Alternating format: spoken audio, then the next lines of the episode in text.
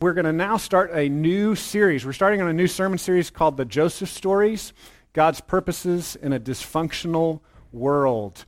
So, this is the end of Genesis. So, if you have a Bible, go ahead and grab your Bible and open it up to Genesis, the first book of our Bible, first book of the Old Testament.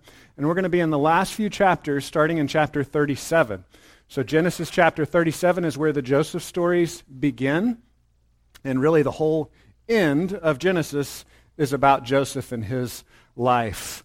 And so that's Genesis chapter 37. If you don't have a Bible, we've got some black Bibles under the chairs, and you could turn to page 31 in one of those black Bibles. Page 31, it's right there at the beginning, um, very near to the beginning. The Joseph stories are going to show us that God is at work even when everything is falling apart. And I know that you need to hear that, and I know I need to hear that.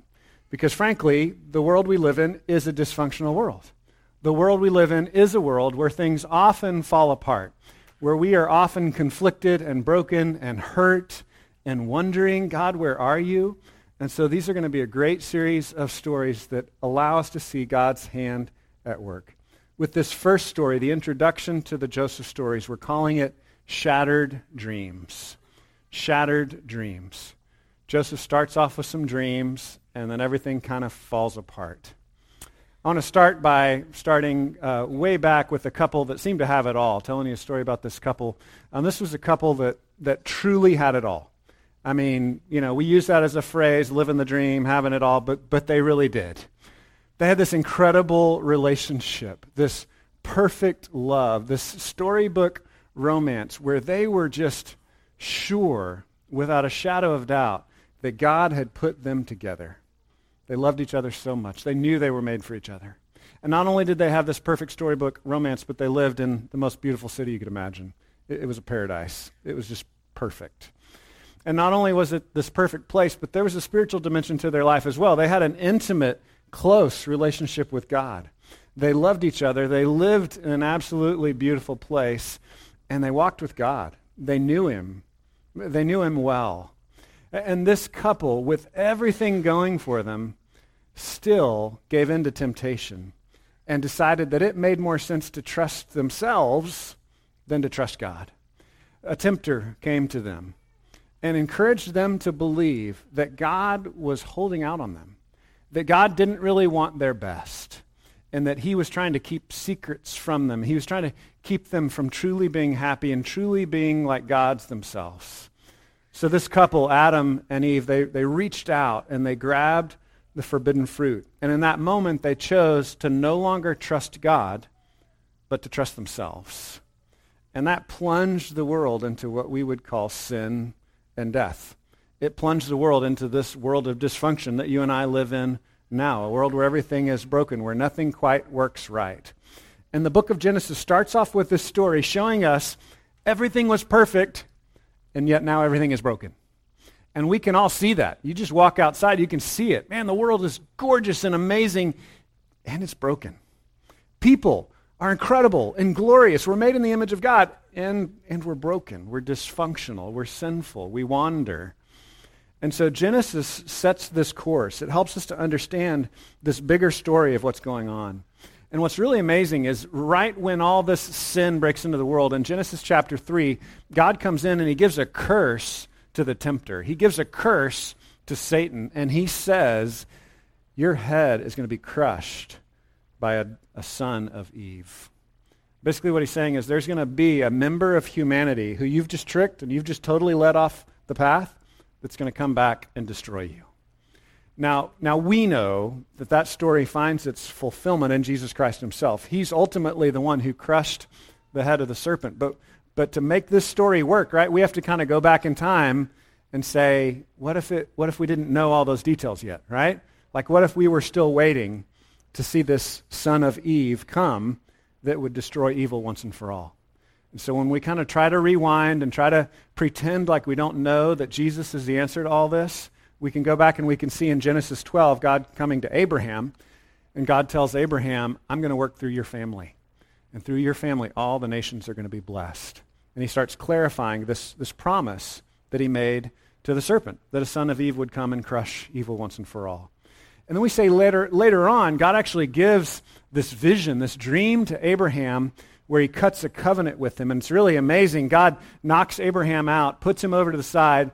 They walk through these dead animals. This is, sorry, it's gross, but this is how they did covenants in the Middle East, right? They would walk through the blood of these sacrificed animals because what they were trying to signify is that if either one of them didn't keep the agreement, they're saying, May this blood come upon me, right?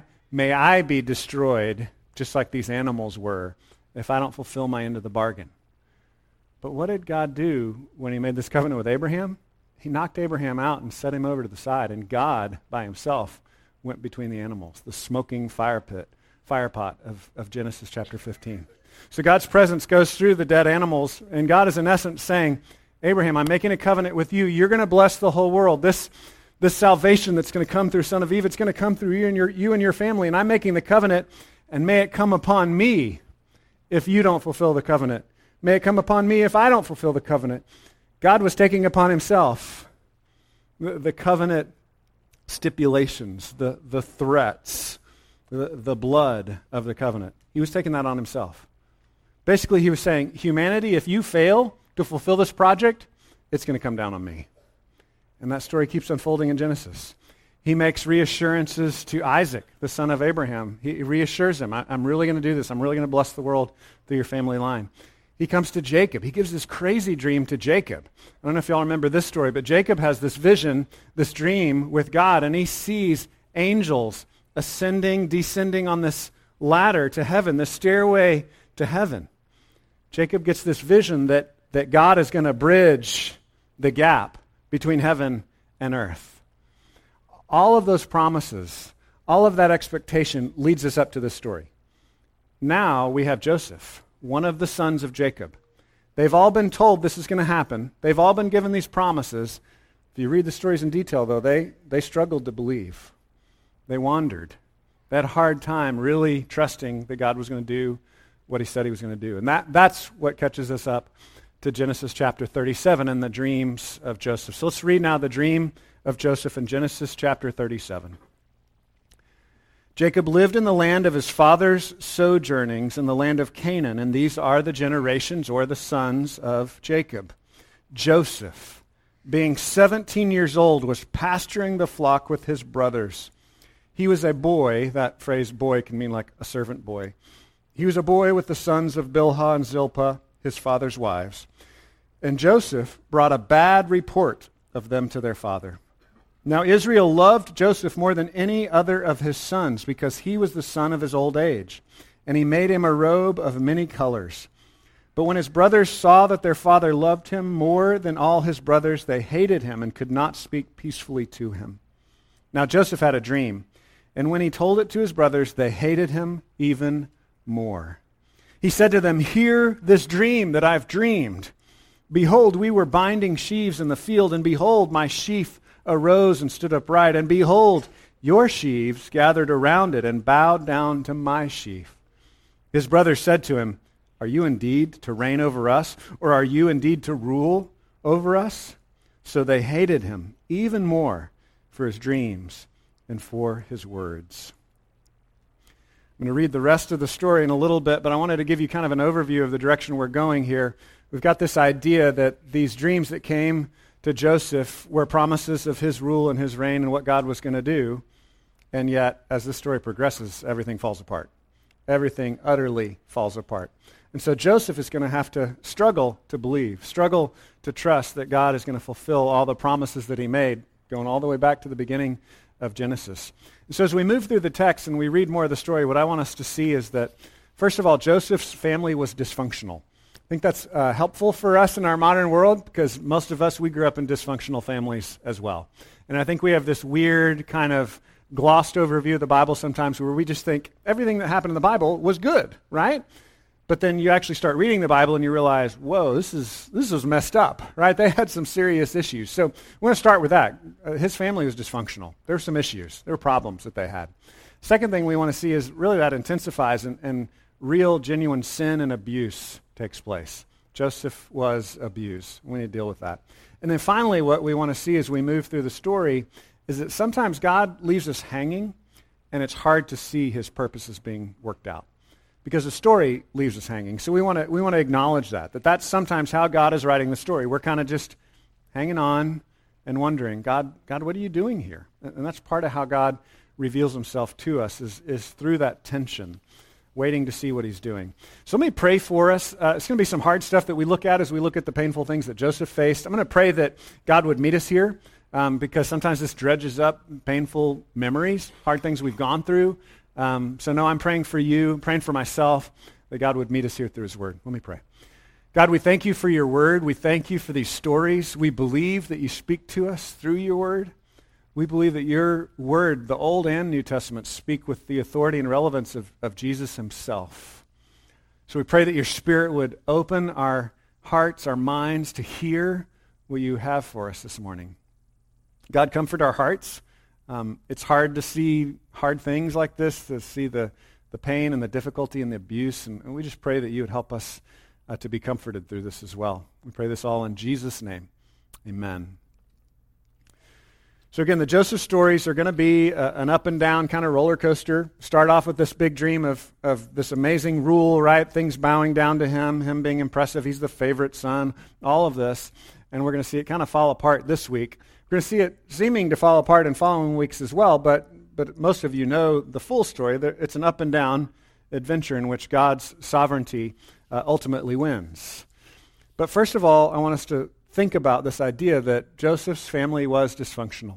I don't know if you've ever heard this. I've heard this before. I've had friends that would say things like, well, back in the Bible times, they blah, blah, blah. Have you ever, have you ever heard that? As if that's like a pattern? Like things that people did in the Bible times was automatically good. Have you ever heard that?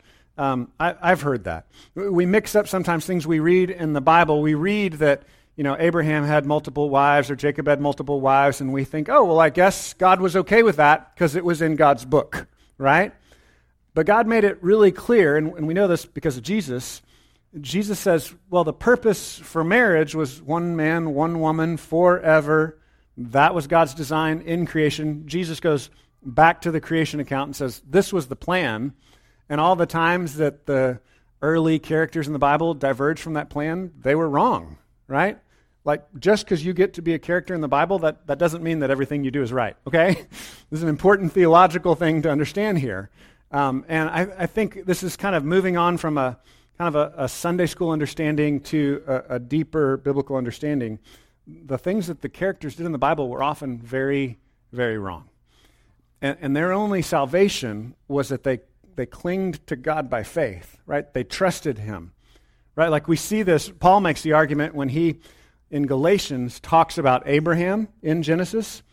He says Abraham wasn't saved because of the good things he did. He, he was saved because he believed God, and it was credited to him as righteousness. Like he trusted God. That's where his salvation lies. And, and so we need to be able to look at the Old Testament with those eyes where we can discern the good and the bad. And so we're going to see some things and just kind of point out some things in the text here that are, that are not really good. It says in verse 2 Joseph, being 17 years old, was pasturing the flock with his brothers, and he was a boy with the sons of Bilhah and Zilpah, his father's wives. So, so first of all, he, he was a boy. That, that word can mean, like I said, kind of like pool boy, right? It's more like assistant in the Hebrew. So he was a helper to his brothers. And it says specifically the brothers that were sons of Zilpah and Bilhah. So those were a couple of handmaidens that Jacob had had children with. Jacob also had children with Rachel and Leah, if you remember the story. So Jacob's got multiple wives. And I just want to encourage you guys that that's a bad idea, right? It just complicates things. Um, and, and, I, I, I want to be careful about this, right? Because I know a lot of you are, have had multiple marriages and, and you've made mistakes and started over. So, so I'm not sharing this to try to like make you feel guilty or make you feel ashamed. It's just important that we would understand like what is God's ideal. And when we stray from God's ideal, it messes things up. I think that's just the important thing to know. So it's not about feeling shame now for all the things we've done in the past. We can all be forgiven in Christ. It's just understanding, like, what is, what is God's plan? Because we often diverge off the path of God's plan. God's plan is for one man and one woman to be together forever. That's what Jesus points out very clearly in the text from the creation account. And here, Jacob, just because he's a Bible hero, it doesn't mean it makes it right, right? He's got four wives. He's got 12 kids. Well, actually, he's got 12 sons. He's got way more kids. He's got a bunch of daughters as well. And we see all kinds of dysfunction here. look at the end of verse 2. It says, And Joseph brought a bad report of them to their father. Uh, their father. Some of these little, little sayings in the text aren't real clear, right? They're, they imply that there was something bad under the surface, right? Um, so one of the clues here is that bad report, that word report, throughout the scripture, we're encouraged, like in the book of Proverbs, to give good reports. Um, the idea is kind of like, like gossip, right? Like if you see something bad, the, the, encouragement from the book of Proverbs is that you would take that bad thing and, and try to paint it in the most positive light possible. That would be biblical wisdom, not lie. You know, if, if you got to report to your dad about the family business, of course there are facts you need to report. So commentators are mixed on how to interpret this, but it seems like maybe he's being more negative than he needs to be, right? it seems, again, this is an implication, we can't nail this down for sure, but it seems like possibly he wants to really convict his brothers of bad behavior. Now, I'm sure they're doing bad stuff because they do bad stuff throughout the story. So, so we know they're guilty. The question is, is, is Joseph guilty at all? You know, has Joseph done anything wrong? I think on an easy reading or a quick reading of the text, it seems like Joseph does everything right. But, but when you kind of read between the lines, like, well, maybe, maybe he was stirring up trouble here. Look at verse 3. It says, Now Israel loved Joseph more than any other of his sons because he was the son of his old age. And he made him a robe of many colors. Probably heard of this before the coat of many colors, the robe of many colors. Um, commentators, again, will disagree over the real micro details of what this means. Some believe it means a very decoratively ornamented robe, you know, like a fancy robe. Some means it's. Uh, some think it, it means it's just woven with different colors in it, as the translation says here. Some believe it means a robe with nice sleeves, right? Which sounds kind of strange. Um, I guess that was like a, a, fancy thing to have back then to actually have sleeves. Um, but no matter which of those interpretations the Hebrew scholars take, they all agree it was fancy. Okay, it was really nice. This was something for royalty. This was a very purposeful designation of giving him something great and wonderful and basically publicly declaring, He's my favorite son. And so again, we see family dysfunction. Another way to say this, just practically, parents, uh, even if one of your kids is your favorite, don't let them know that, right? the way we handle that in our family is we joke that they're all our favorites, right? And we kind of like say it in front of them and they all know we've said it to each other and all that. But uh, it's important for your kids to not think like one is more important to you than the other. Need to be, I see people pointing fingers at the kids here in the audience. We, we need to help our kids to understand that we trust them, that we love them, that, that we care for all of them. And this was not that kind of family, right? And some of you might have grown up in this kind of family as well, where you just, you wondered if your parents really cared about you as much as they cared about the other ones. Well, it was clear in this family that there was favoritism. Verse 4 says, When his brothers saw that their father loved him more than all his brothers, they hated him and could not speak peacefully to them. Now Joseph had a dream. He told his brothers the dream, and when he told it, they hated him all the more. Again, this is another one of those things where there's an implication, right? You have to be careful with stories. When you read narratives in the Bible, there are like big main points that are obvious, that the story just makes absolutely clear, and then there are like little subtle things that are harder to understand. So this is another one of those subtle things. Like, was it smart of Joseph to tell the brothers about the dream, right? Like he was 17 year old. Uh, this was a, a, tribal chieftain culture, right? Like he had the lower place, and yet he's sharing this dream of, I'm going to be exalted over all of you. I, I think it's fair to ask that question. I think at least he was being insensitive. Again, it's hard to know that the text doesn't nail it down, right? The text doesn't say, and Joseph sinned by sharing, you know, like what else was he supposed to do? He had a dream. He should share it, right? Like it's, it's easy to see both sides of the issue, but I think at least he was insensitive in how he shared the dream.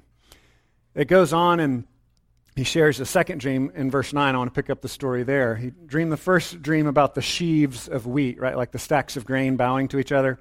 And then he dreams the second dream in verse 9. And it says it this way Then he dreamed another dream and told it to his brothers and said, Behold, I have dreamed another dream. Behold, the sun, the moon, and eleven stars were bowing down to me. But when he told it to his father and to his brothers, his father rebuked him and said to him, What is this dream that you have dreamed? Shall I and your mother and your brothers indeed come to bow ourselves to the ground before you? And his brothers were jealous of him. but his father kept the saying in mind. So again, it's this, it's this mixed bag of this dysfunctional situation, right? And that's the way a lot of our families are. We're like, well, this was good and that was bad. Well, that, I'm not sure if that was bad or not, because like I can understand why this person did that bad thing that hurt my feeling. You know, like our families are this mixed spaghetti bowl of all the stuff, right? So he shares this other dream. They're jealous of him. They hate him all the more. His dad rebukes him, tells him basically this was wrong, but then what does it say after that? But his dad kind of pondered it, you know, like his dad was thinking, hmm, maybe God's at work. Right? Like maybe 17 year old Joseph is immature in his sharing of these dreams, but that doesn't mean God's not giving him this dream, right? That doesn't mean that God is not sovereignly promising this is the way things are going to go. And so I think it's important just to recognize there's just a mixed bag of, of dysfunction here. And we all come from dysfunctional families as well. And it's really helpful for us to just see it and name it and recognize it, right? Um, I grabbed a picture here of a kind of a family photo, couple kissing their baby. If you can't see the, the photo from the back, it's a mom and dad lovingly kissing their child, and the child looks utterly terrified, right? And I share this because this might represent your childhood. Um, for some of us, there was clear dysfunction. We were mistreated. There was favoritism. There was brokenness, and we know it, and it's clear and it's black and white. For some of us, though, um, our mom and dad just tried to love us, and, and we misinterpreted it. Right? Like, follow me for a second. As a child, do you ever think you misunderstood what happened in the world around you growing up? Yeah. A lot of times, your, your parents actually were loving you, and you interpret it the wrong way. So, Family dysfunction extends beyond just those bad people around you, it includes you as well, right? You and I, we're a part of that family dysfunction. Sometimes we misinterpreted what actually happened. And so I think it's important to be able to stop and look back on our childhood, not to be a victim, not to blame everybody, but just to see things as they really are. And to say, this was good, this was bad. Man, all this, I'm not even sure, you know, kind of line that stuff up. It's an exercise I do in premarital counseling with couples. I say, hey, look back on, on your family of origin before you start a new family as a married couple. Look back on the things that you can bless and praise as good and, and name those things and say, man, those were good things. I loved it, and I want to continue that it's a really good exercise in, in, obeying the Ten Commandments and honoring our father and mother, right? Like, there's got to be some good that you could find, right?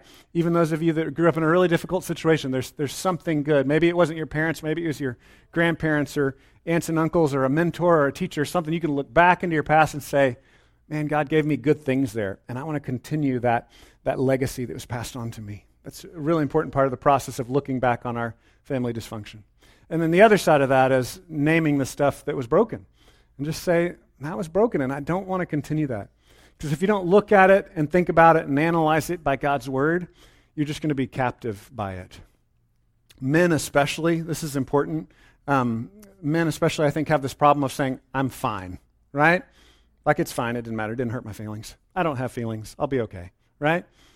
Uh, women, you do that as well, but I think men do it more than women. It's important, even if you don't feel the brokenness, it's important to just go back through the exercise and just look at it. Just observe and say, what does Scripture, what does God think about this past that I grew up in? I was in a, uh, a marriage group with my wife where it's kind of almost like a marriage therapy group. It's basically a Bible study learning about biblical ideas of marriage. And we all had to share our life story.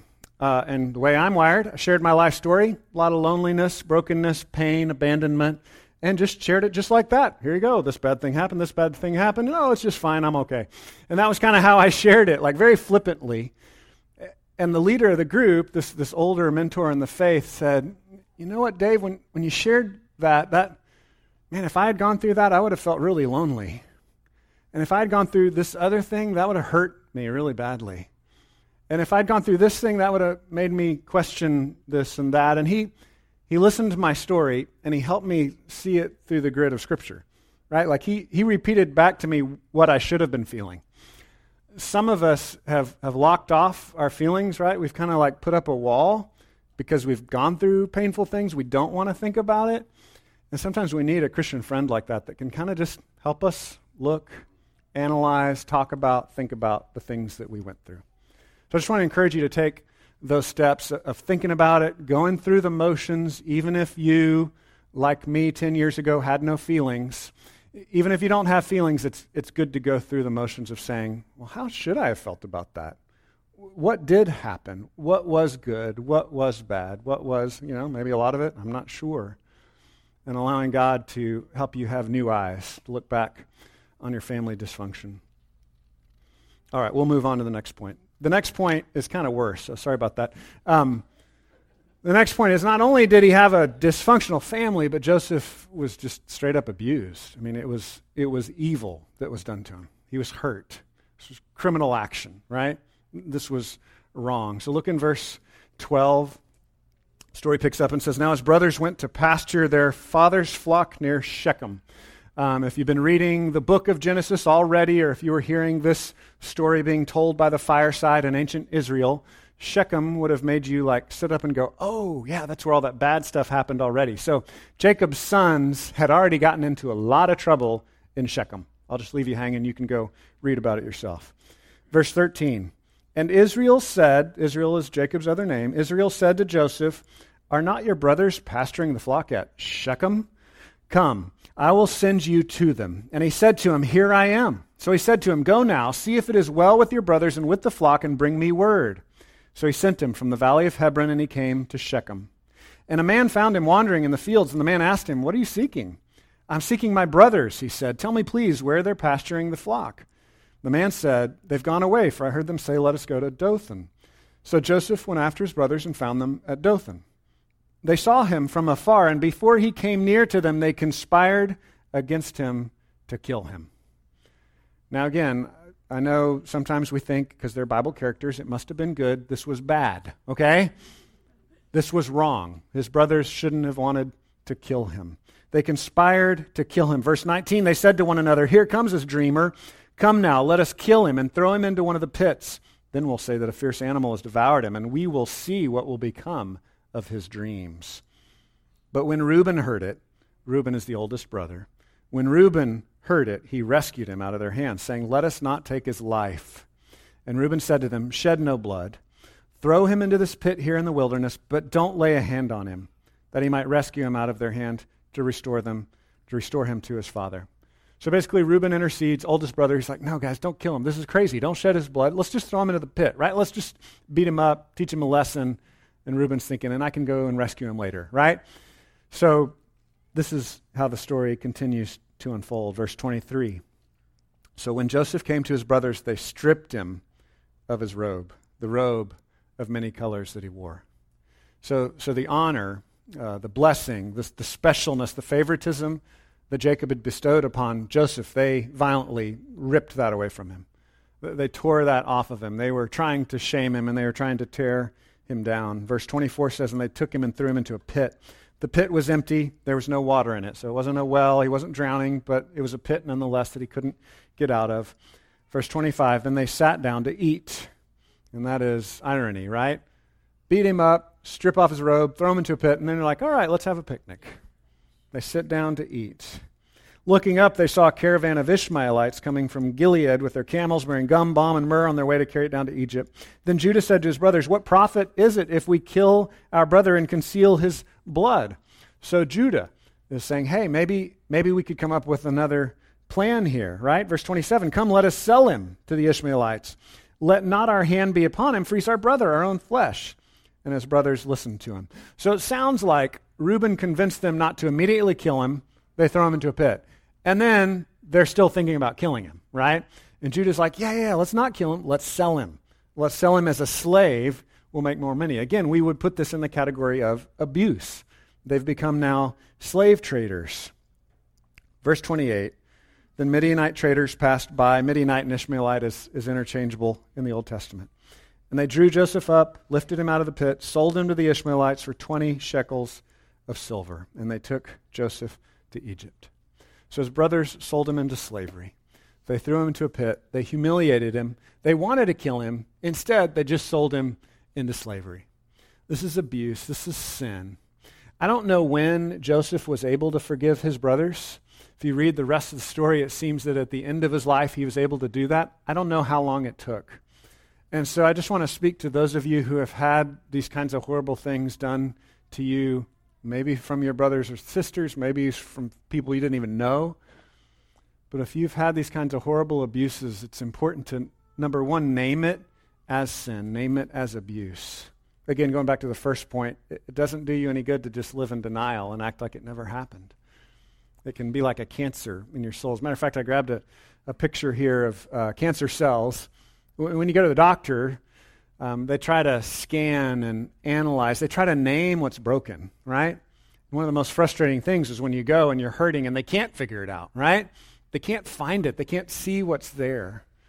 Um, but it's really important to be able to see it so that you can deal with it. And so I think this is an important step in our spiritual freedom that we would see the sin that people have committed against us and call it sin so that we can deal with it with grace. So that because Christ forgave us, we can forgive them. But denial, you never really deal with it, right? Colossians talks about forgiveness this way.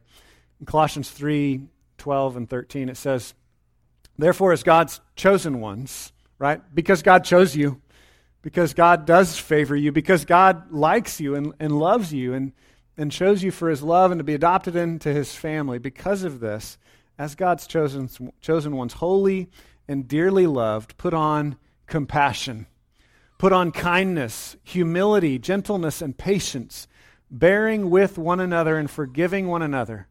If anyone has a grievance against another, just as the Lord has forgiven you, so you are also to forgive.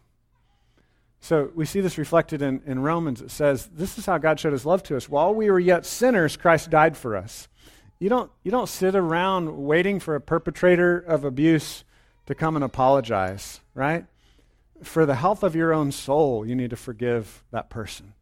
And I don't pretend that that's easy. Like I said in, in the Joseph story, I don't know. I don't know that Joseph immediately forgave his brothers, right? We're, we're not even sure. It might have taken him years. But as we see that, that Christ has forgiven us for cosmic treason, for betraying the God of the universe, for shaking our fist at him, as we see that Christ has forgiven us for that, that frees our heart to be able to forgive others. A book I want to recommend to you in this process is a book called Redemption by Mike Wilkerson. Um, I've actually got extra copies of it up here on the stage if, if you want to get one, if you're kind of wrestling with this, with past abuse, your own sin against others, or their sin against you, and how that all mixes together. The book is really helpful. It works through um, how the gospel applies to our hearts, and it works through the Exodus story, which is Exodus is the next book in the Bible after Genesis. It's a story of God setting his people free from slavery in the Old Testament. So it talks about how that's what God is doing for us, and in that process, we have to forgive others. We have to recognize forgiveness we have in Christ. And there's a little story about forgiveness in here. It talks about a particular girl named Christine who was hurt and abused by her own parents. It says, despite the remaining tension in these family relationships, remaining tension, it doesn't magically all get better. Despite the remaining tension, by naming the sin, Christine reflects God's justice more clearly than if she were to pretend that her parents had not wronged her. And she reflects his grace more clearly than if she harbored bitterness about it. She is telling God's story with her life, and in doing so, she enjoys his peace. That might be the next step for you in your spiritual growth. Is, is dealing with some of those things in your past that you've never wanted to deal with, that you've wanted to kind of wallpaper over, you know, close off, not think about, not deal with. And again, I don't pretend that it's easy, but it's an important part of our growth. The security that we have in the gospel, knowing that God has forgiven us, gives us that, that emotional security and freedom to be able to look at these horrible things that we went through. And I want to clarify that God nowhere condones abuse or the injustices that have been done to you. The model is not that injustice is okay. It's not that abuse is okay. It's that God is so big and so powerful that He, through the cross, has taken the sin and abuse upon Himself. And we're a part of that. Again, it's, it's not just sin out there and we're innocent. We're all sinners. And God has forgiven us. And as we believe that God has forgiven us, then that gives us the ability and freedom to forgive others. I encourage you to take those next steps. Find a friend that you can talk through these things with uh, a pastor at the church or a counselor that you could talk to, maybe an older mentor in the faith. It's helpful to talk through this with other people, but begin to take those next steps of forgiveness. The last thing I want us to see is that God's purposes can be hard to see. It's important to see that, right? Sometimes you're in a place in life where you're like, what, are you doing, God?